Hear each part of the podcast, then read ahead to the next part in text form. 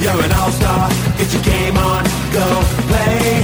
Hey now, you're a rock star. Get the show on, get paid. And all that glitters is gold. Only shooting stars break the mold. Welcome to another episode of the NRL All Stars podcast. This is Barnesy here for the weekly Talkin' Footy episode, episode seven of the 2023 season of the Talkin' Footy episodes. And this week we have a returning guest, Andrew from the We Got the Chocolates podcast, has been on a couple of times before. Andrew, welcome back to the All Stars podcast, mate. It's always great to have you, and you can take a little break from talking We Got the Chocolates, which is a little bit of a different podcast that you've got over there. Yeah, thanks, mate. Thanks for having me. Yeah, it's a uh, it's a slight change. Uh, we do get a bit of footy stuff in there, uh, uh, as as much as I can possibly squeeze in there, anyway. But uh, no, mate, thanks for having me on. Uh, love coming and chatting footy. South Sydney fan too, so it has to be said. And we're going to talk a bit of South Sydney this podcast a little bit, so that'll be good. Your bunnies are on Yes. fire at the moment, so it is a good time to talk about them. Geez, they, they look really good. I I picked them for the grand final uh, to appear in it as one of the two teams. The other team I won't name because the Roosters aren't going to get there, but uh, I did pick them to, to make the grand final, and I think that they're looking probably the hottest team in the comp at the moment. You must be pretty happy. Yeah, especially considering the draw that they've come through the first ten rounds. Not many. I mean, I don't know how the draw works, but we've played Penrith twice and Melbourne twice, and it's round ten. So that's that's a that's a side issue. But yeah, no, looking good. Got through that um, tricky part of the draw quite well. Uh, Origin's obviously going to be a bit of a challenge, losing a fair few troops, but no, they're, they're they're going well. To be fair, they're probably the second best team last year as well. But when you played Penrith um, in the prelim, the other side of the draw with the Eels and the Cowboys was um, certainly a lot easier prelim. So uh, no, they're going good. Are going good. And for this podcast, everyone, if you're listening to this episode, it is a non Supercoach episode, so you must be into your footy. But if you're into your Supercoach or you haven't given Supercoach one to listen, we do a Tuesday TLT Supercoach episode, recorded every Tuesday, drop it every Wednesday as well. So you can give that one a listen. But also need to mention the fantastic partner of the All Stars podcast in Picklebet. Picklebet, a fantastic bookie that you may not have heard of because they're a bit newer to the market than some of the other ones. But I tell you what, I started using Picklebet and I absolutely love them. Go to picklebet.com, have a look. They do have some fantastic promo bets this round, one of them being the All Stars multi bet of the round. So you go check that one out because I've done a little South Sydney one that I reckon Andrew would like a fair bit, where we've got South Sydney Rabbitohs winning 13 plus over the Tigers with Alex Johnston scoring two tries. I think it's a moral, but they're priced at almost four dollars, three dollars eighty-five. You'll get for that bet, and I'm all over that one. I reckon it's fantastic. But give Picklebet a go because they are a bookie where you can get better odds sometimes if you shop around, and they do have better odds than some of the big bookmakers as well. Absolutely love Pickle, but when you do it, sign up. Make sure you use our reference referral code. It is All Stars, all one word. Use that referral code when you sign up for an account. That way they'll know you're one of our listeners and they'll take great care of you. But Picklebet, jump on, take a look, check out the All Star same game multi this week. We're going to have another same game multi offer next week. It'll be there always under the offers that Picklebet have for the weekly offers, and you can check that out and see what the same game multi is for that week to have a look at. But picklebet.com, go jump on them today. Always also think, is this a bet that you really want to place for free and confidential support? Call 1 800 858 858 or visit gamblinghelponline.org.au. Andrew, you, you would love me throwing your bone there with the South Sydney bet.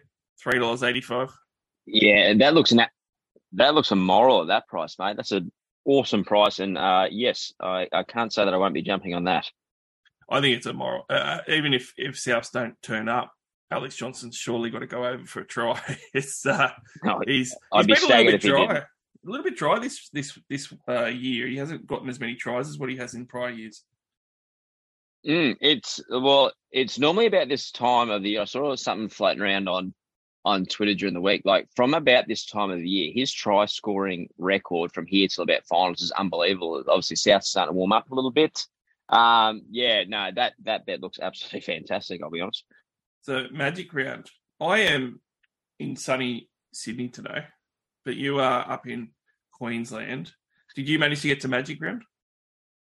No, I didn't. It was my uh, my young fella's birthday uh, yesterday, so we had a few little bits and bobs going on on the weekend. But honestly, it was just rugby league heaven, wasn't it?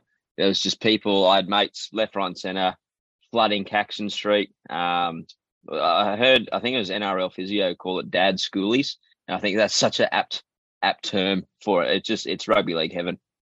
Yeah, it's a fantastic concept. Uh, and look, I have to say, like one of the things that comes out of it is that you do get people from all over traveling, which is great to see. And you get a lot of people meeting up and stuff. And it's not just about the footy. Like obviously you've got the great all weekend of footy. It, it reminds me of when I was a, a young fella. Um, we used to have the rugby league sevens, and the sevens used to go over a few days and used to be able to, you know, go for three days or whatever if you want. And it was just rugby league all day, non-stop and everything. And it was just great. Like you just, you love being able to watch multiple games and stuff if you love rugby league.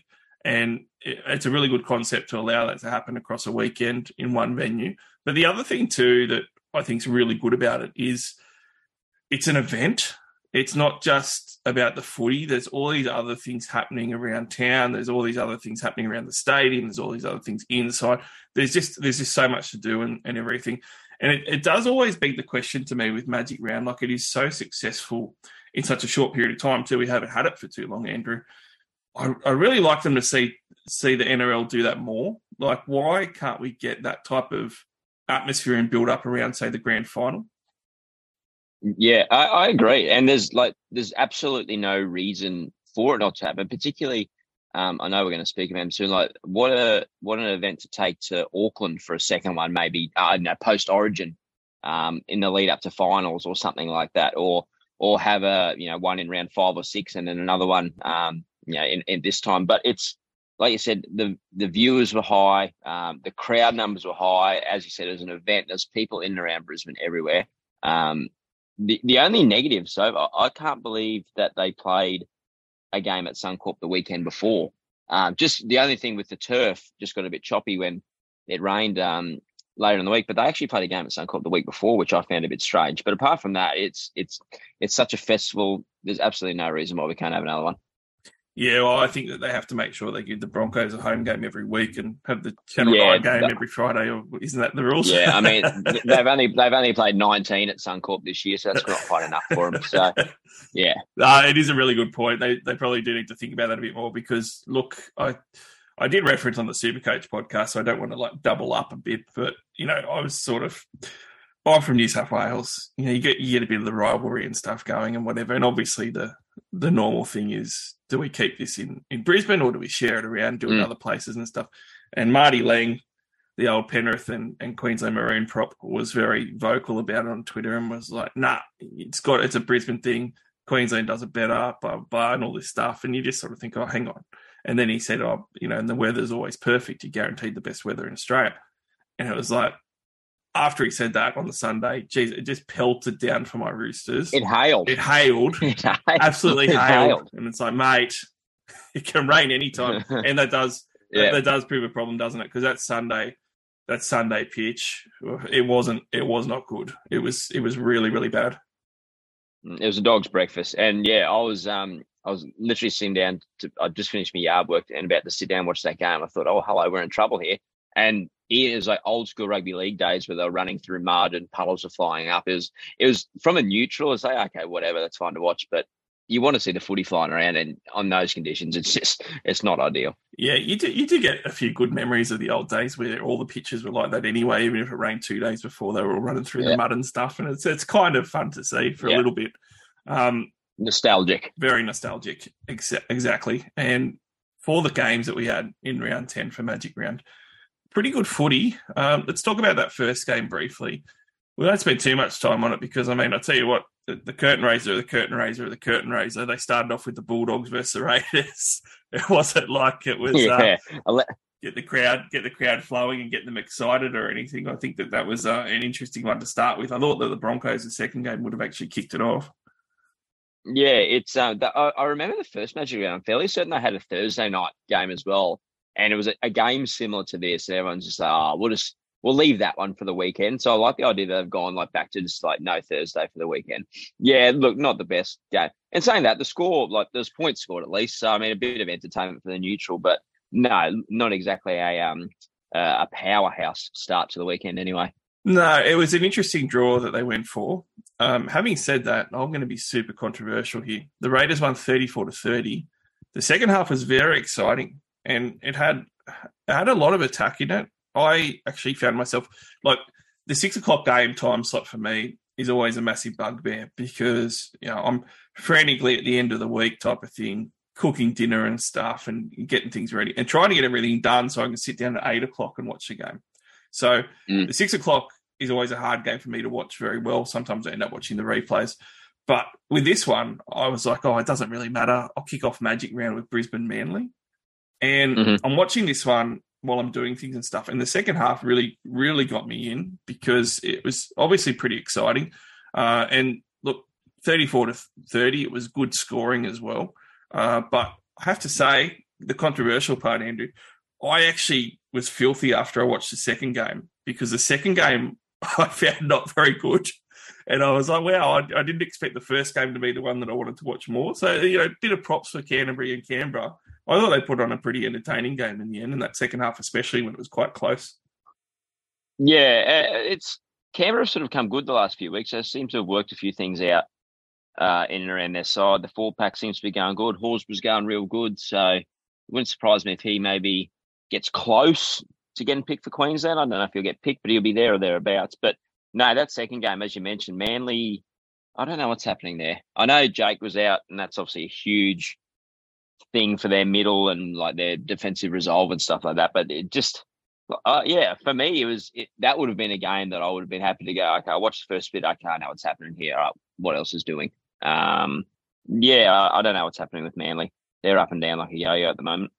Yeah, and when we're having a look at that game, I mean, look, it was 24 0 at the half. And you just sort of thought, well, this game's over. Brisbane just absolutely ran rampant. Uh, and then it really fizzled. Like after the 35th minute, there wasn't another try until the 70th. Mm. And you didn't get a consolation try for the 32 to 6 scoreline for Manly until the 77th minute. So the second half was just abysmal. Um, and like the possession was pretty even, but the completion rate, like the Seagulls completed at 65%. Um, I've been very complimentary of Daly Cherry Evans this year. I think that he's had a sensational start to the season, and he really, he was really trying hard, but he just couldn't get anything happening. I thought that he put in a valiant effort, but everything in Manly, they just couldn't get anything to come off, and they just had so many errors. And then you have a look at the missed tackles and stuff, thirty-eight missed tackles, but the errors between them, right? There were sixteen errors for Manly and twelve errors for Brisbane. Ooh. That's quite a few errors. And I'd say out of those 12 errors for Brisbane, most of those came in the second half. So it was an absolute bludger of a second half. And I do think that the 32 to 6 scoreline, in a way, flattered Brisbane. I mean, they kind of earned it in the first half with their play, but Manly was just really bad. It was full of errors all the game. The second half, when Manly sort of stuck in a little bit better defensively, Brisbane really had nothing either. Like I, I thought that it was you, you think looking at the scoreline, Andrew, that it's like, oh, that's really bad for Manly, but I actually didn't think it was that complimentary for Brisbane either. No, it, it, it might have been one of those cases where like Brisbane sort of just go like, Q in the rack. Um, we got bigger fish to fry. Their next two games are cool. Next actually three or four games are quite tricky. So it might have been. I know Haas didn't play as big a minutes as he usually did. So that might have had something to do with it. But no, like when both teams have got double digit errors, it's not overly a, a fantastic spectacle. Um, yeah, but it might have just been a case of Brisbane Q in the rack. Um, let's get through to Melbourne and Penrith the next few weeks. But no, I don't know what to make of Manly there. Like even like for Aaron Woods to be playing 40 minutes at this stage of his career, like I said, I know Jake was out, but I don't know. He, he's not offering a whole heap off the bench now, surely, is he? So uh, I really don't know what to make of them. Yeah, and Trbojevic looked not unhealthy again. Yes. And he made a point after the game, like during the week and stuff, to say, "No, I'm I'm 100 percent healthy. There's nothing wrong with me." And it just seems quite bizarre. Like I don't understand how he's not carrying something just with how he's running. There was a play in this game where you saw him chase um, Cobbo. Mhm. Cobbo went away to run 70 meters and score a try. And look, it's it's not that he didn't catch Cobbo. That wasn't the issue for me because obviously Cobbo is an absolute flyer, Mm. right? He's very very fast. So all fine if Turbo doesn't catch him. But it was just when he went for the chase, it looked like a car that was in second gear Mm. and the gearbox just broke, and he had no first. He, he just he couldn't move up gears, and it was just it was just one of those things where you actually sort of saw him kind of pull up lame a little bit. Yeah. I thought on that chase, and he gave up like you know forty meters, thirty meters before Cobbo even was near the line. You know, so it was. Yeah. I found that a bit bizarre, and it's how do you sort of see Turbo when you're looking at his performances at the moment? Yeah, uh, uh, same boat as you. It's just essentially like, yeah, he, he just can't get out of third gear. Um, and it, it's, I wonder if it's a mental thing or a physical thing or a little bit of both. So if it's just a physical thing, as in he's just sore and he's lame, well, I mean, kudos, great effort getting out there trying to help your boys. But I wonder if it's a, uh, a mental thing. Hey, I've done X amount of soft tissues and etc. in the lower half. Do I want to be putting in this? You know, we'll call it a valiant effort to potentially maybe stop a try when the game's already done, or do I need to leave some in the tank to make sure I get through to next week? Um, so that's the real trigger. I'm surprised they didn't give him more than one week off after the last one, after the groin, um, because he looked a shot duck that the game that he walked off the field a couple of weeks ago. And I thought, okay, well, that's a couple of weeks, but he came back in two. So it either can't be that bad or he's putting on a brave face. And I don't know which one it is. Yeah, at this point of the season, it would be it would seem a little bit silly, wouldn't it, to be trying to push him through um, for an extra week. I mean, it's he's obviously very important to them. They need him to be healthier than what he is. And the problem is that they've got DCE and Turbo, and there really isn't much creativity in that Manly side. And I think that we saw that with Yeah. how much they struggled to score a try. You know, it was a it was a garbage time try with three minutes left, and really the you know the game was well and truly over, obviously. But a couple of performers from this one as well. Like I thought Carrigan was quite good. 55 minutes was less than he normally has, but he ended up with a line break out of his 16 runs, a couple of tackle breaks. Didn't miss a tackle, which was big. Uh, I thought that he Mhm. uh, stepped up quite nicely. Obviously, Payne Haas was Payne Haas, but he played less minutes. So 21 21 club, 21 runs, 21 tackles is pretty big.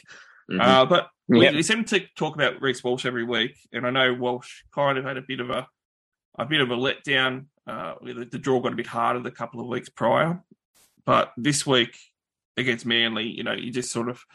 I, uh, I don't want to bring up Supercoach, but as someone in Supercoach that didn't have him, I, I was been pretty happy lately, and I've been okay with it. And then he comes into this one and he busts out two try assists, a line break himself, a line break assist. He had 13 tackle breaks. Like it was a, another performance right at the right time after a little bit of a quiet one the week before, where it just kept his hand up for the Queensland selectors to keep looking at him. So, do you think that, that these performances like that one against Manly are continuing to push him to be the number one for Queensland? Wow, it's such a tough one because I think I think if Ponga's close, they'll pick him. But I think they will have if they pick 19, Walsh will be in the 19, uh, in the 19 man squad. That is, uh, uh, whether they put him as 18th man or whether they just say, all right, Kalyn, just give yourself a couple more weeks. Um, we're going to go with Reece. Uh, he's certainly playing good enough to. My only concern is with Origin is that everyone's a bigger body. The physicality is a lot more. He's only a small body, um, or small. He's not small, but a smaller body. Um, but he's absolutely lightning. He's busting tackles. He's got a great kicking game. Left-footed kicking game is always a point of difference as well. I know we've got Munster, but having that left-footed kicking game is always something a bit different. Oh, he'll do a job for us if he gets picked. Um, 13 tackle busts lots for someone who's, you know, probably 90 kilos tops. That's a lot of tackle busts. You normally see them for the, the big, strong ball runners. He's, he's just so agile and so fast across the turf. Yeah, he certainly is. I, I think it's going to be a real uh, big question for Queensland. Their, their loyalty mantra will be really tested because Ponga has really done nothing this year, and and Walsh has been pretty sensational for Brisbane. Mhm. Penrith eighteen, Warriors six. Very tight game, uh, much tighter than what I think a lot of people expected. Penrith ended up with 53% possession too, which you never really want to do if you're playing Penrith. But both teams completed 85%. So, you know, not very not very many errors. One of the big stats out of this one though that I just couldn't get my head around, and you can see when you're watching it.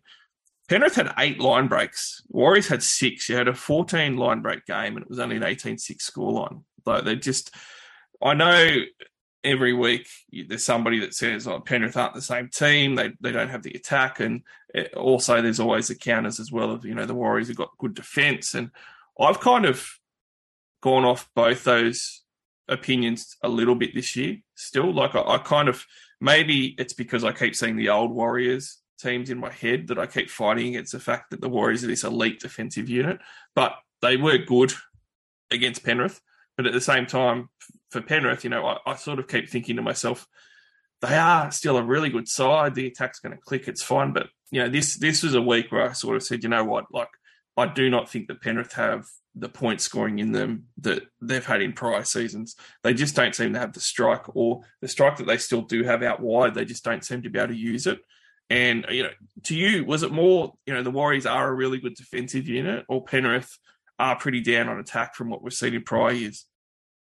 I think it's a bit of both. I've got to give heaps of credit to the Warriors this whole year. They've scrapped and scrapped and scrapped and fought their ass back in a lot of games. And they were right in this, like, two sin bins, both 50 50 at best, to be honest. Um, but Penrith, I think, obviously Kikau before the season. That's that's huge. Like I'm not Kikau's biggest fan, but it's not so much what he does, but he, the more the traffic he defends away from the other guys. So uh, Tago and um, or Taylor May last year were getting shitloads early ball. Uh, even Liam Martin's got a little bit more oomph and a bit of punch on the edge as well. Um, I know their edges at the moment, like they're they're they're very serviceable. They work really, really hard, and but they do they offer that same that same impact and bend the line um, as much as say a Martin or a or a Kikau probably not. Um, I know Hosking made like nearly fifty tackles again, like so he's doing a great job, but he doesn't offer that real that oomph which doesn't free up the space um, for the other ones. Or maybe maybe it's just a simple case of like you know, maybe after three years of dominance, teams are starting to work it out a little bit. Um, that could be the case, but they're still going to be there. Like they there's no way they don't make it to at least a prelim. Um, just hopefully South don't play them in the prelim. We, we get them in the Grandy. well, I mean, there's a couple of good performers for the Warriors that need pointing out. Uh, Fonua-Blake has been an absolute tear lately. Played 67 minutes, mm. which one of the knocks on him at Manly, it was always his fitness, and he's a big fella. So whether he had the motor, and they often played him, you know, so that 48, 52 minute range. And it was yep. always a case of he can't play 50 plus minutes sort of thing. He's played 67 minutes and he's played even bigger minutes the last couple of weeks because uh, they've had people like Tohu out. Um, Mitch Bart- Barnett has um, some problems with his neck. But 14 runs, three offloads, two tackle breaks, 35 tackles. He only missed, he, he actually scored the first try of the game line break try first. That, was, that would have been like forty one dollars on Picklebet. well, and he and he he's on a streak at the moment too. I think he's got three or four in his last three or four. He's on fire. Yeah, fantastic performance. And SJ had two line breaks himself, and uh, you know has didn't have the assist in this one because obviously only scored the one try, but he did have two line breaks himself. And it's just one of those things where you saw SJ stepping and running again, which you know even though he's been good this year, a lot of the time it's. uh his ball playing and stuff, but he seems to be running more this mm-hmm. season as well. So I mean, he's he's revitalised the Warriors too, which I think was also unexpected. And um, and, and even against Penrith, he, he, still managed a couple of line busts. Yeah, he's uh, the middle forwards of the Warriors have really stood up this year. And like, like I said, AFB in the last month has been outstanding with the tries and stuff like that. Tohu's been on fire when he's on the park. Um, his, his, output when he's actually playing is is incredible. Um, and then SJ, his vintage SJ former. There's whispers going around that he might be going to the Tigers next year, but I'd, surely he doesn't leave. Surely he doesn't leave New Zealand to finish off. He's got to stay there, doesn't he? Oh, I don't know. When the Tigers come in with a five-year, one point five million a year offer, it might uh, it might be a little bit tough to refuse. well, the, I was going to say the concerning thing is the way they've been going at the start of the year. That people probably still turn that down. Well, uh, so we will talk about those couple of controversial decisions in the next topic because the next topic is about the Warriors explosion from their sponsor and everything to do with that and the calls that were made. But the next game, we had the Sharks versus Dolphins. Now, I went into this one with a few bets on and thought, wow, I'm uh, I'm already going to start spending this cash. I reckon the Sharkies are absolutely going to drill the Dolphins because the Sharks the week before looked good, and you know you've got the Nicho show and everything, but look, all the attacking stats that the uh, outside backs were getting, it just looked too easy for them. And I know it was the Cowboys, but you know the Cowboys have come back this week and beat the Roosters, which we'll talk about in a minute. But mm-hmm. the Sharks beat them forty-four to six, and it could have been more. So you just sort of thought, look, yeah, it's at Suncorp, it's Magic Round. The Dolphins are battling away well, but the Sharks are just going to have too much firepower. The Dolphins absolutely blew them off the park. I was with my brother-in-law, who is a lifelong Sharkies fan. Cried when they won the grand final. He, he just loves the Sharks, and he was super confident. End of the first half, he didn't even want to watch anymore. You know, the, the Dolphins just went on an absolute rampage and scored 30 points in the first half to none from the Sharks. And the Sharks just looked shell shocked. I couldn't believe the ease that the Dolphins were going through the Sharks with. And again, it's, it's sort of like that last game. Like, do you give a lot of credit to the Dolphins' attack and how good they are to go up 30 0 at the half? Uh, or do you sort of turn around and go, wow, the Sharks were actually really poor? I think, I, again, like it seemed like it's sitting on the fence, Andrew, but I, I thought that the the tail was uh, somewhere in the middle. I thought that the Sharks, mm-hmm. there was some jersey grabbing, and oh my God, Matthew Moylan, yeah. he was, he had some absolute shockers in defense as well. Like, it was just terrible. Yeah. So, uh, yeah, the Dolphins attacked really well and played what was in front of them. And, and you know, some teams won't get that 30 0 scoreline at all. So credit to them. But there was a few of those Sharks players that really had to hang their heads after that first half. Yeah, and I think you hit the nail on the head though. And they just sort of play what was in front of them. The Dolphins, like when someone, if you got asked to describe like, how did the Dolphins score their tries, like there's no, I don't think there's like a common factor. Like you sort of think about South and like that sweeping left play with Cody to Latrell to AJ or whatever. But the Dolphins, like a lot stems off Marshall King, and then all of a sudden Hammer's sort of floating in around the middle, and then you get you know, some pop offloads out to the edges. So it's all sort of random sort of stuff. So you've got to put obviously the master coach has got him humming, doesn't he? So um, the on the other hand, the Sharks were yeah that first forty minutes, and to be fair, it didn't get much better in the in the second half. They were absolutely shit house. There's there's no two ways about it. I haven't seen a, a good side perform like that in a long time. So I, I I'll be I don't think I'm not sure who the Sharks have got this week. I think uh, it's a very winnable matchup, but I I wouldn't want to be playing the Sharks this week because I think they'll come out hot after it's, that week. It's Paul Manly. Manly. Paul oh, Manly. Good. Oh, good luck. good luck. Um, so if if the Sharks have probably got their asses handed to them at training this week, so I, w- I am expecting a huge bounce back this week, to say the least. It really needs to be. I think it's not a concern if it's just a blip and they bounce back this week. And in the post match, Fitzgibbon and Hynes were both absolutely filthy and they referenced things like yeah. attitude and uh, not turning up and, and all that sort of stuff. And, and, it really was like, and you'd expect that that can be changed in, in, a week. And if it isn't, then it's an issue. But considering how filthy Fitzgibbon and, and Hynes were, and also how much they realised, you know, what went wrong and, and stuff, you'd think that that's going to be corrected. Uh, but look, out of the out of the performances, how about the fridge with legs? So Val Te Whare, Jeez, holy what a debut! He had he had ten runs, but twenty percent of the time he scored a try. two line breaks, two tries, five tackle busts. He did it all.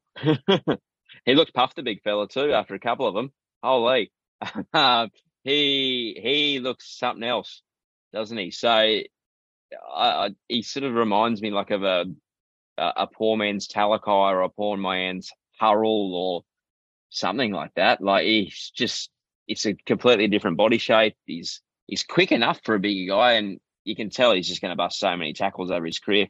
He could be he could be something else. Um, very very interested to watch how he goes.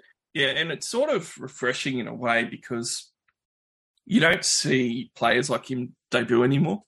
You just you just in the lower grades they get told that they need to get fitter, they need to lose weight. Mm-hmm. Like the prototypical debutant these days is very athletic, very fit, very trim, and you know he just he doesn't tick any of those boxes, and that's not a slide on him.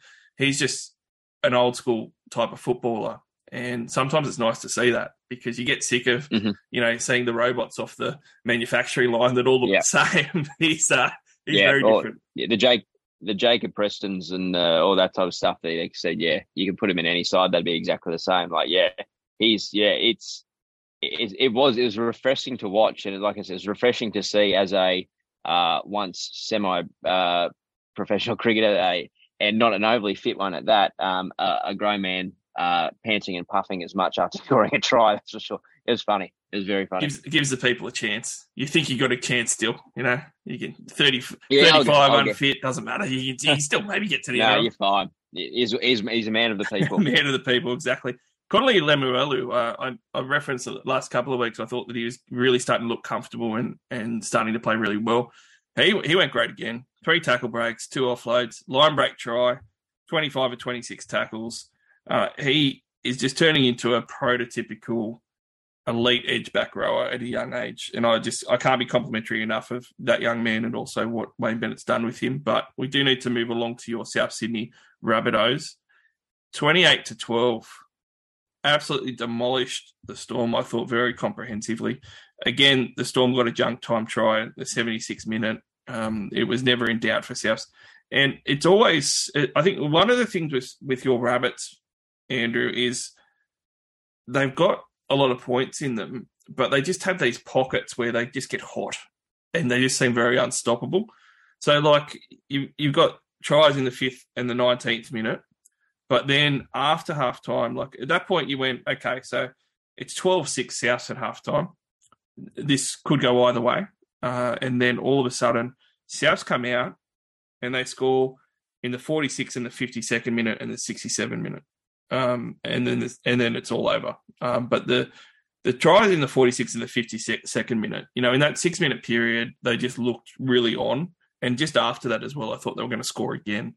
You know, it just they seem to have these 10 minute pockets where it's just a blitzkrieg of attack that just seems really hard for teams to stop. Uh, Alex Johnston got a double, and Latrell Mitchell got two try assists in that one, and also just again been very good at chiming in and doing his thing to just dominate any side that's in front of him. Cody Walker's continued on and kept playing well as well. But it's just that whole South Sydney backline. You, you look unstoppable. You play a side like the Storm and you think, okay, the Storm away, it's going to be a bit harder. And it didn't matter. You just played exactly the same as you normally do. Yeah, I think you hit the nail on the head. Cody's probably playing nearly as good as ever. He seems a, a little bit calmer as well. He doesn't seem to have that real hot headedness about him as much this year. Um, Latrell's right foot kick in that for that first try for Cody, like essentially, I think it was either first pass off the ruck or out of dummy half was so loose. It was so so good to watch. Um, I think Tass is going really good too. I think he's like with Wighton coming next year. Uh, it'll be interesting to see what they do with him. I think he'll end up just going straight to the right wing. I think um, if if they're going to play Wighton at left centre, but Nah, all hands are on deck, mate. They're, they're, they're going good. We've got Colin Tangi coming back in a few weeks, who's been immense this year and the back end of last year. Um, he probably would have played Origin this year. So if we hopefully we've got all our forward injuries out of the way, we've had a few to start this year. If we've got all them out of the way, I think we're I think we're humming. I think so as well. If you want to know how good South's attack is, like a way to look at it as well is if you look at the numbers, South made more errors than Melbourne. They made 11 errors to 10 uh, penalties conceded. Melbourne only conceded one more penalty than Souths did. And then you look at the fact that, you know, completion rate, Melbourne completed at a higher percentage at 80% to, to South 76%. You know, when you when you're behind on some of those numbers even slightly, but you can win 28 to 12 and that convincingly, it's it's a very good performance and you can obviously see there's some attack there. The the Tigers and Dragons game, you know the, the spoon bowl. I, I, I just I apologise to both fan bases here, but look, at least the Tigers have won a couple of games lately, so that's a good thing for the Tigers, and it seems to have gotten the media pressure off them a little bit. Um, but obviously, it's building for the Dragons, and we're going to talk about the Dragons specifically a little bit later in the podcast. But look, can I just? We're not going to go through it because it just it, it's Tigers versus Dragons. It was it lived up to that reputation and what we thought it was going to be. But can we just look at the fact that at the end of that game, how badly did the Dragons butcher winning against the Tigers? oh my god! Oh my god! But even like the pass, like like Hunt did the little toe through, but like the pass was like in front of him, and he like sort of made something out of nothing. Imagine if the Dragons didn't have him. Holy shit! Oh my god, that would be an absolute basket case. I, I, I don't know, mate. Like, what, what do you say? Like, what do you say about that? It's, it, it's typical of the way they're going that that happens to them. So, uh, uh, one, my best mate is a dragon supporter, and like he just sits there with his hands in his head every weekend, just wondering what the hell's going to happen. I have to say, like, Hook gets a lot of obviously he's probably about to lose his job, so he definitely gets a, a lot of the criticism. But that was just a that was just a the all on the players at the end of that game. Like you, if you're a, if you're a footy player You have to know how to put those passes together and do the basics. And it's just like, Yeah. what was it, a, a four on two? Like it was like there was just that much opportunity there. If you can't Yeah. execute that well, then you- Well, that's that's not coaching. That's that's not coaching. And like Hook got all the blame for like Sloan um getting dropped last year and all that type of stuff as well. But like to a point, he, it's sort of been vindicated because some of his efforts this year have been very much subpar defensively and offensively. He, he got pushed aside um, a couple of times last week as well um, in defense. Like, uh, I don't know. Like, it's it's so easy to jump on the it's Anthony Griffin's fault, but sometimes you just got to put the players you got to put their hand up as well. Yeah, and they definitely do need to for that one because they were abysmal. Mm-hmm. Um, talking about abysmal, my Roosters were absolutely abysmal on the weekend. Twenty to six, they lost to the Cowboys. And look, it's yeah, I'll, I'll make the excuses first before before I actually put the boot into them for being really terrible. The the weather the last two weeks has really not helped them, and it has. I have to say, it has felt like a, a Roosters fan that the last couple of years there's just been like you get the injury pile on, but then you have like the the side's not playing very well, and you have the whole Sam Walker stuff that happens and, and everything, and the Joseph Suaalii leaving and all that sort of stuff, and then you go in these couple of weeks and you're hoping for some wins. You're playing an absolute bath the week before where the field just looked terrible and it was just it, it could not be wetter if you tried over in uh, over in New Zealand when they played the Warriors, and then you play the Cowboys on what I expected to be a sunny, nice Queensland day because the days before were, and it hails right before the game. I was going to say uh, half an hour, half an hour before the game, you you were right. It's just, it's just crazy. Like it's, it's you could not you could not write a, a, a movie about this. Like it's just it doesn't seem real. Like I just saw it and I just looked at my wife and I was like, what is going on? And that I do think that favoured the Cowboys. Like the Cowboys aren't attacking well at the moment. That's a fact. The Roosters aren't either. But the Roosters crave a nice sunny day, daytime game, dry pitch, and that helps the Roosters players and the Roosters style with some of those guys like a Joey Manu and, a, and James Tedesco and some of those outside backs. It- but it really brought the Cowboys back into it. As soon as I saw that, I thought we're going to be in trouble. Now, I don't want to take away from the Cowboys, Andrew, because they well and truly deserve the win. And the Roosters, you know, only scored in the 79th minute. It would have been 20 0.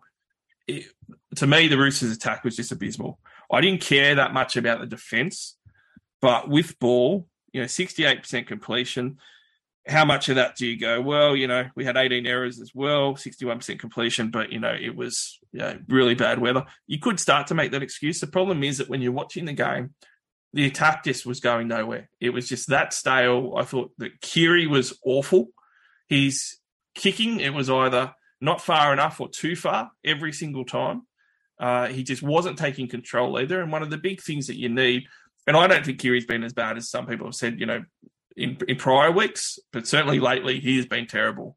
And if you're going to take Mhm. a half like Sam Walker out, you, you need to make sure that your seven's very experienced and a veteran, and he is, and can run a team, which he should be able to. But he's got to be dominant. And I'm watching that game just going, what's Keary doing? He needs to be running this side. He needs to be shouting orders. He needs to be directing play left and right.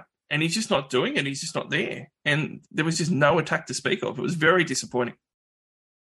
especially when you got Manu at six, who was just a runner. Like he's just an out and out runner. Um, and the thing I've always worried about the Roosters, like, I mean, I know like South's meant to hate Roosters, but like I respect a lot of what the Roosters do. Like you mentioned the kicking of Keary before. That's why I think they've not they've struggled the last few years, but like they've had no one in the last couple of years that could kick the ball more than 45 meters as well. So if they ever are in a game like that, where they're in a bit of trouble getting trapped in their own end, like you, you, you look at like someone like Cleary from the Panthers. If that ever happens and they're trapped in their 30, he can just go whack 55 meters on the fly and then uh, get him out of trouble. Reynolds does the same for the Bronx, whereas Keary and Walker as well, like they're not exactly the best ball strikers in the world. Um, I thought Angus was good though. He he sort of he got a few more minutes over the last. Uh, yeah, Oh, it's his best game back by a mile. yeah. So I think I'm not sure what they're going to do with him with Origin, but he, um, yeah, I- he, he's easing into it nicely. I think so. Come the back end of the year, and then even Sat- Sitili as well. They'll sort of start to get their groove back after a bit of a layoff. So I don't think it's it- it's what's the saying? It's never as good as and never as bad as I think it is. I don't think it was as bad, but I mean, Keary's a six anyway. He's not a seven. So when you've got a Manu who's just a you know he's a maverick and he wants to run everywhere and all that type of stuff. Like you need your seven to really nail it. And you're right. I mean, I love Luke Keary, ex ex Luke Keary, but he um yeah he didn't have his best. That's for sure. Yeah, and it's just I don't. I'm going to just come out and say it. Like Tedesco isn't having his best season, but he's probably copying more than what I think he should. Like I think that the criticism on Keary is fairly warranted. Certainly criticism on Brandon Smith, but I mean I don't know what people have sort of expected as well. But you know, oh, in that game, for example, Tedesco had a couple of passes that he threw that were just not on. They were terrible passes where he's one of them he's thrown it to Radley near the mm-hmm. line or 10 out, and Radley already had two defenders basically like giving him a kiss on the neck. And he just got belted and lost the yeah. ball. And there was another one as well in the left hand corner where he's gone for a try that just wasn't on, and the ball's just gone straight to ground, bouncing off the whoever was running onto it. And it's like it's easy to just blame Tedesco for those. But the problem is that Tedesco is trying really hard to get himself into the game because if you watch before these last yeah. few weeks uh, or before this season, especially, like he's getting the ball with time and he's getting the ball with options. And right now, if you have a really close look, like those two plays in particular, he's gotten the ball with no time, with no space, with no options, mm-hmm. and he's just trying to make something happen because nobody else is. You know, yeah. like Keary wasn't trying to make no. much happen, and there's no one else doing anything. Like Manu's running the ball, yeah. but you got to create stuff. And you know that was to me that was in a nutshell. It was frustration where Teddy's trying to force things where normally he doesn't need to. And if you had mm. a better attack and they were attacking better and they had a better structure that game, he would have been able to make a bit more happen. So I'm not as down on Teddy about that game as what I am the rest of the Roosters' actual structure and their attack. Um, but we, we probably do need to talk about the cows because they've now come back from a 44 to 6 drubbing against the Sharks and at Magic Round 120 to 6. And I do think that there were signs there. You know, Reuben Cotter played his best game of the season, I thought, and he's been a little bit poor lately. Um, scored that line break try, which was nice, but his work rate was back up, his minutes were back up. And I just thought overall they look like that that gave them confidence. That's what I thought Cotter, that's what I thought Cotter would be like with no Taumalolo as soon as he uh, you know, as soon as he got injured basically. Um, like he he was outstanding, Cotter, absolutely outstanding. Yeah, it's a, look, it's credit to the Cowboys. Um, that I think that the Cowboys are going to go on from this and be better. Yeah. Um, whether better means top eight or not, I don't know, and I'm not going to say that. But they do have a nice draw opening up now, so it's good to have some confidence to go into these next couple of weeks. Mm-hmm. The Titans 26-24 over the Parramatta Eels. I don't think anyone expected this one. This this meant that all the Queensland teams won. Uh, I thought that Guth- Gutherson, Sivo, and Brown were all quite good still. Mm-hmm. And, um, you know, Moses had an unhappy day and also went off injured in the last 10 minutes or whatever. Um, but Kieran Foran scored two tries in the eighth and the 11th minute. I don't think he's ever scored a hat trick, I think the stat was, and he got very close to one. Hey, the um, old the old legs were pumping. The, the Titans were good. Uh, I you know I don't don't think that the Eels were terrible. Um, I thought that the Titans, you know, really turned up for Magic Round, and it looks like all the Queensland teams did. Yes, yeah, Fifita has been immense.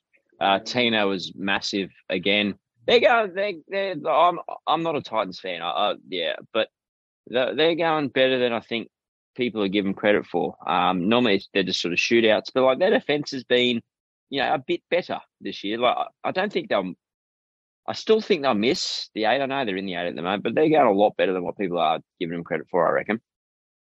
Well, let's move along. We're going to talk about is there bias in the NRL? So this has come off the back of one of the Warriors sponsors claiming that there is bias and leveled some pretty extreme claims saying that the refs are cheating basically. And that's opened up a pretty big conversation. Now, that's come off the back of I think Warriors fans and the club uh, have thought for a while that they don't get the rub of the green, that they don't get some calls. In that game in particular on the weekend, it's called sort of spurred it. I will say, like, I did think that it was absolutely horrendous that we have a player sent to the sin bin for what amounted to pushing and grabbing a jersey in a melee. That's what it was, right? Like, did how did you see that? Because I just thought that that was absolutely incredible, and I did have ask myself in my head: Is that because it's Nathan Cleary? You know? Mm, oh, that was like I, I I sort of sit not on the fence. So I- I'm sort of, I guess, in the minority. Like I don't, I don't believe in like bring them back to biff and all that type of stuff. I'm more than happy for there to be no punches thrown in the game, and, that, and that's totally fine. That's not a punch. That is a, a shove with a fistful of jersey, and you're right. It's into Nathan Cleary, so all of a sudden, I mean, it's, to be fair, it, it's a pretty easy target to get with that chin.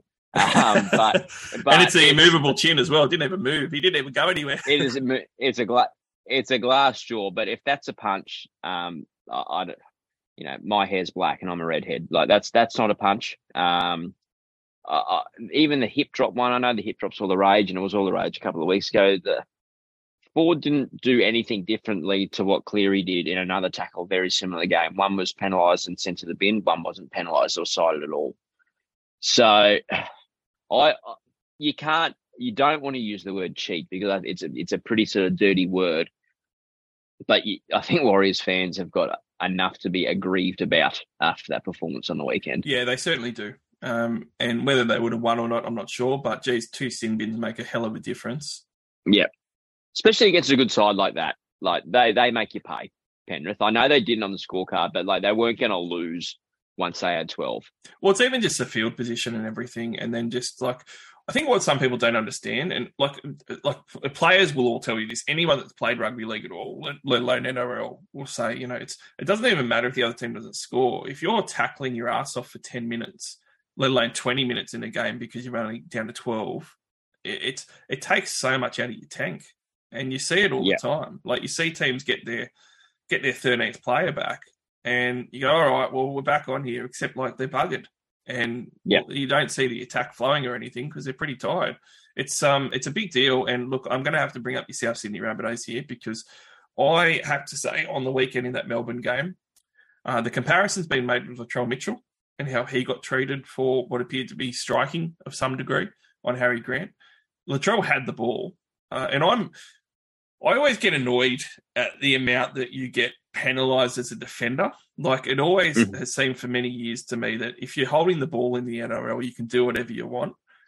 And like it was just on full display with that. Like if you compare Nathan Cleary getting a push near his chin and Latrell Mitchell like really going hard as a big guy at Harry Grant for doing nothing and then like missing so he went back and made sure that he actually got him in the head like I can't believe that wasn't a penalty. But then when you compare it, and rightly so, the Warriors are saying, "Well, that, that that's blatant striking." Like to me, that was a that was a bin for Latrell, um, based on like if I'm running the game, I'm not binning those. I'm penalising them though for sure. But based on how the game is run and these other sin bins, that's a sin bin all day, surely. Yeah, I, I think I think you're right. I would have penalised her. Like I, I love Latrell, um, but I don't know why he does that stuff. Oh, it, like it annoys me because it's like Latrell, we've got the ball, mate. Just relax, buddy. Um, I don't even know what he was angry Yeah. about either. Like I don't even like, and it's like Harry Grant's not exactly like a niggly, malicious player either. It wasn't like it was Nelson or something like that who was getting right up in his grills or Worry Hargrave. Like Harry Grant was like trying to tackle him around his hips and he's trying to like push him off in his face. I'm just like, just let him go. it's all good. Well, that's the thing too, right? Like Harry Grant didn't even respond because I think it was just shell shock. He was like, "What's going on? Am I meant to try and fight here?" And he, he sort of did this like after the fact, like went and grabbed his jersey just in case he was supposed to do that. Like he didn't know what to do, and that's that's part of it as well, right? When we're looking at this Warriors stuff, like that Warriors melee was a melee already, right? You got guys running just- in and pushing and whatever. It was a push and shove. There was nothing. Yeah. but the Latrell thing, just- in context, yeah. there's nothing there. Like he's he's No. made that out of nothing. So sure, uh, like I sort of think that's way worse. So I thought it was a really good comparison. Yeah, I, I I didn't really get it, and I think maybe the fact like because sort of two high profile teams, they're just like, "I'll let it go, let it go." Let I wonder if like I don't know, Jareem Buller did that to I don't know Jacob Little on the in that game. I wonder if Buller gets a bin. Maybe I don't know. They're- they're- yeah, it's it's it's a very odd one. I, I didn't yeah, I don't know what he was doing. I was sort of frustrated sitting there watching him say, "Please don't go off the field because we need you to win." So I think that a really good point with the bias and and the differences in those two scenarios has been made by some really smart media individuals or some that pe- people don't think are smart because it was made on 360 as well. Um, but I, I actually agree with it and I think it's true and I've said it for a long time. There's a degree in the like, I don't think anyone cheats. Okay, so let's get that out of the way. I don't think any refs are cheating. I don't think any refs are, are, are doing things on purpose to try and get results that they want. I don't think any ref cares. To be honest, I think refs don't want to do that because they don't want the scrutiny. So I don't see any ref going out there and purposely cheating and bringing it on themselves in the media and everything that week and all the scrutiny. The refs don't want that. Refs want to go home and never hear their name talked about. Like, did, are we in agreement here that refs aren't going out there to Yeah. cheat and fix results? No, they, it's their profession as well, referees, uh, isn't it? So like they they do want to do a good job, like because it's a professional game now, and being a referee, like they're getting paid good money to do that. So, and especially those fringe referee guys, they want to climb the ladder. They want to be, you know, refereeing state of origin test matches one day. So like they've still got a professional standard which they want to hold as well. So no, I, I don't like the the word cheating in regards to that. I think gone are the days. I think I don't think it happens anymore. No, I don't think so at all either. But when we're talking about bias, the thing that I do think that was um, astutely hit on the head by a couple of people was you get bias sometimes just because it's a subconscious thing. And part of that is you can earn the right to not get bias if you're Mhm. winning. If you want the rub of the green, if you're a good side and you're doing good things and you're winning, then you you find that you a lot of the time maybe don't get you know those bad calls as much. And that's all about winning. So I mean, like, not to put on the Warriors. I'm not saying this just with the Warriors, but with those Mhm. clubs that have been unsuccessful for several years, the way to get out of it a little bit is pretty simple, and it's to start winning and running successful clubs. Like, Yeah. if the Tigers were were run really well and more successful and weren't a basket case, I guarantee that they'd get a few more rubber the green calls. The, the Warriors Yeah. are kind of similar too. Uh, the same token as well, you know, everyone talks about how the Melbourne Storm get away with a lot, and they do. But at the same time, they've kind of earned the right because they're a really successful club and they win and they play well. So you know, it's it's not great. Like you want everyone treated the same, but it's just a subconscious thing to me, and, and you can It's the right, subconsciously. right? It's subconscious. yeah. Yeah, I agree. I agree. Look, let's move along. Ryles firming as Griffin replacement. What does it mean for the Red V? So, uh, Jason Ryles is firming. Uh, two weeks ago it was Ben Hornby, it seemed. But either way, Anthony Griffin basically seems done. What do you think, Andrew, does this means for the Dragons? Like, to me, it means it's going to be a full rebuild. Like, I think they've got a lot of young guys that they need to give time to, um, and they need to see what they've got. The Feagai brothers have been coming through forever. Like, for the last five years, they were the next big things we've finally had Lomax dropped and, and one of them uh, Max put in. Uh, I see that Lomax, Bird, and some senior players, uh, even guys like Kerr and stuff, are frustrated, um, potentially want to leave. If you're the Dragons, like, do you bring someone in and put all the young guys in and just have a couple of years of, pl- of pain, or do you think you know you, and you clean it out a little bit where guys like Lomax and Bird have moved on, or do you sort of build around those players and try and turn it around quickly? How do you see this Dragons story unfolding? Yeah, that's a real tough one. And I think Ben Hunt's going to be the real interesting one and to work out what he does. I think he wants to stay um, and finish his career there. But like I said earlier, like, I think they'd be lost without him. Um, in regards to the young ones, like I said, like Hooks, I, I don't know what to make of Hook's use of the young guys. Like I said, uh, he was sort of panned in the press for how Sloan was, I guess, treated last year. But let's be frank, he hasn't set the world on fire yet either. I like what I saw from Sullivan on the weekend. He looks like a bit of a goer. Um, that was his sort of first real crack actually playing in the halves. He spent most of his time off the bench playing hooker. Um, I mean, Moses Mbye getting games every week. Crikey, I don't know. Um, some young forwards probably wouldn't hurt them either. So if the new coach, whether it is Ryles or not, can sort of get that all going, then maybe it doesn't have to be a complete and utter utter clean out. But there's some dead wood there that needs to probably go. And that's really harsh to say because you're talking about, you know, people's careers here and stuff like that. But you know, Lomax sort of doesn't necessarily looks like he's desperate to be there. Um, you know, you got some plotters in there like Lawrie and I don't know, Murdoch-Masila. Kerr, I know, is moving on at the end of the year, but you don't know what position Jack Bird's going to play every week. He's playing edge and then in the middle and five eight in the centres next week. So they need to sh- sort their shit out, basically. I don't know if it's all Griffin's fault. I'm sure it's not all Griffin's fault, but if the message isn't getting through, then maybe maybe you need to change the messenger. Mm, well, to me, with these senior players, I, I think the Dragons are going to answer it for themselves because if you Yeah. hire someone without any first grade experience as a head coach, then you know, Ryles comes in and, and you're you're committing to a rebuild.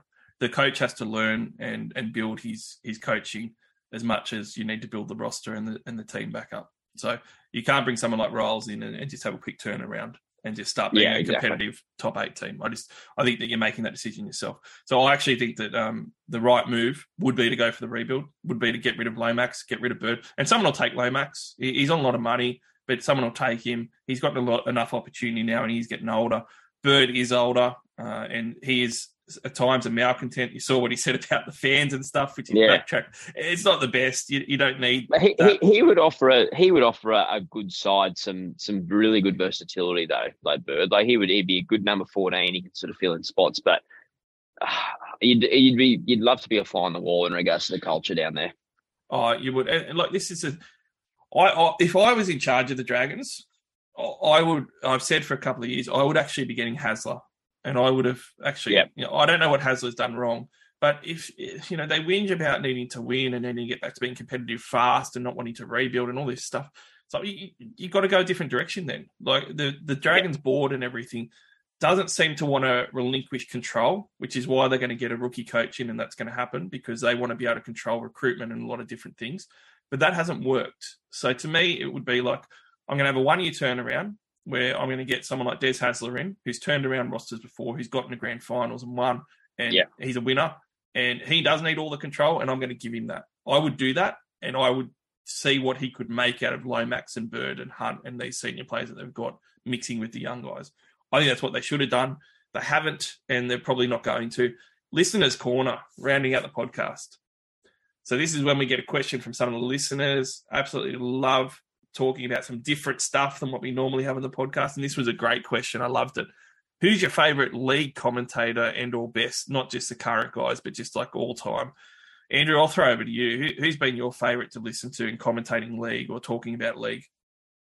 Uh, I I like Rabs obviously is a, is a standout, but if we're talking about the expert commentators, and again, as a Queenslander, this sort of sounds very like sacrilegious, but I actually love listening to Joey speak about footy and the way the halves and the, the way the Bulls should move and all that type of stuff as well. Like I find that so interesting, and like I said, I'm not a like, massive Channel Nine fan and all that type of stuff, but I'll, I'll love listening to him speak a few of the Fox Sports guys, I'll be honest, they get on the ear a little bit. I'm not a huge Michael Ennis fan. Obviously, he's got great knowledge of the game, but the, the voice irks me a little bit, to be honest. But um, I, I love listening to Joey speak about the game, particularly when it's a high quality game and he's he's speaking about a, a Hynes or a Munster or a, a Cleary and just sort of trying to tell us as a viewer what they're thinking and what they're looking at. I, I think that type of stuff's invaluable. I did not see that coming from you. South Sydney. Yeah, it's weird. It's weird. It's weird, isn't it? South Sydney fan, Queenslander. Very, very Yeah. strange. It's, I, I like to be pleasantly surprised. Uh, Yes. we, we always need to tip our hat at Rabs as being one of the best ever. But for me, Peter Sterling absolutely Sterlo. loves Sterlo. Like he's We just, all love Sterlo. he's just such a smart man.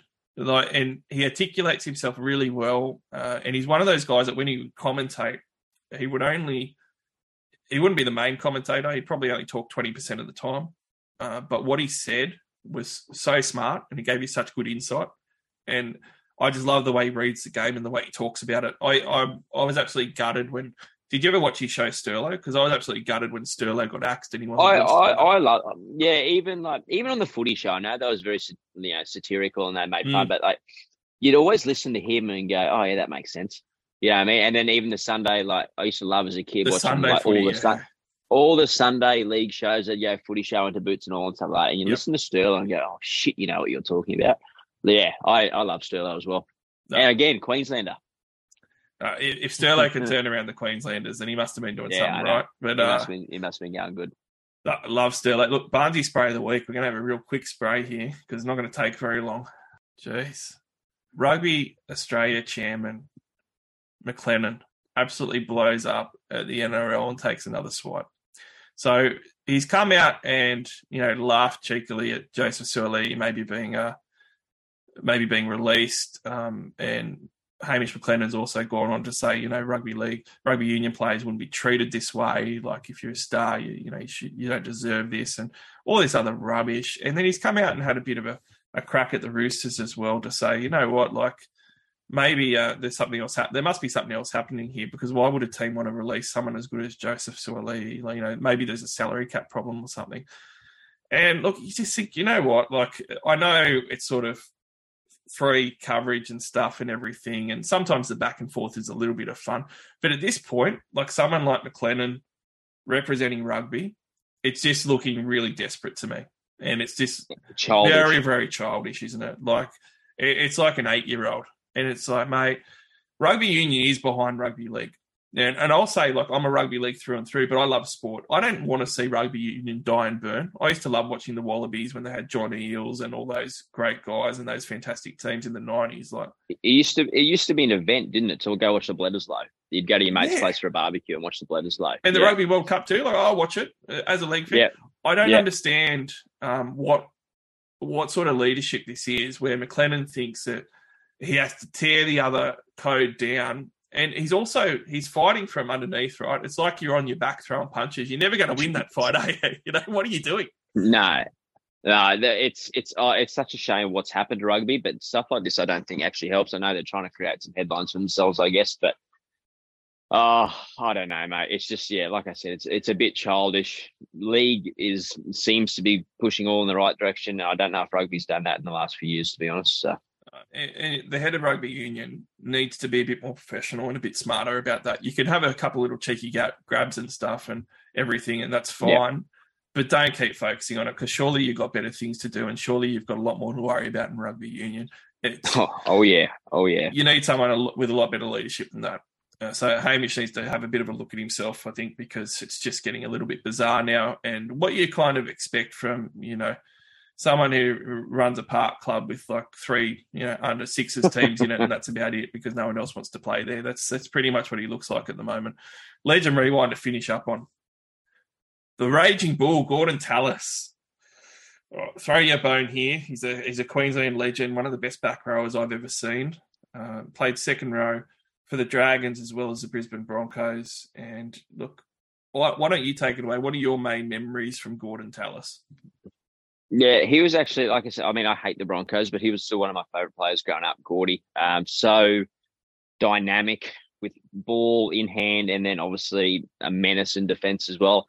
Like I know Joey said that he was the player that scared him the most, so that's obviously saying something. Um, yeah, just it looked always for me. What always stood out was how awkward he looked to tackle. Like he, he looked like you'd always catch a knee or a hip or a you know, an elbow or something like that. Um, yeah, just real. And obviously, Queensland captain. I don't know if he ended up captaining Australia, but, you know, played 20 odd origins. Yeah, like I said, one of my favourite players growing up. Um, yeah, just always looked so damaging with the ball. So scary. Yeah, he was, and you're right. He was like all knees and all running at 100. percent And defensively, he was just as as powerful as well. People definitely didn't want to run at him.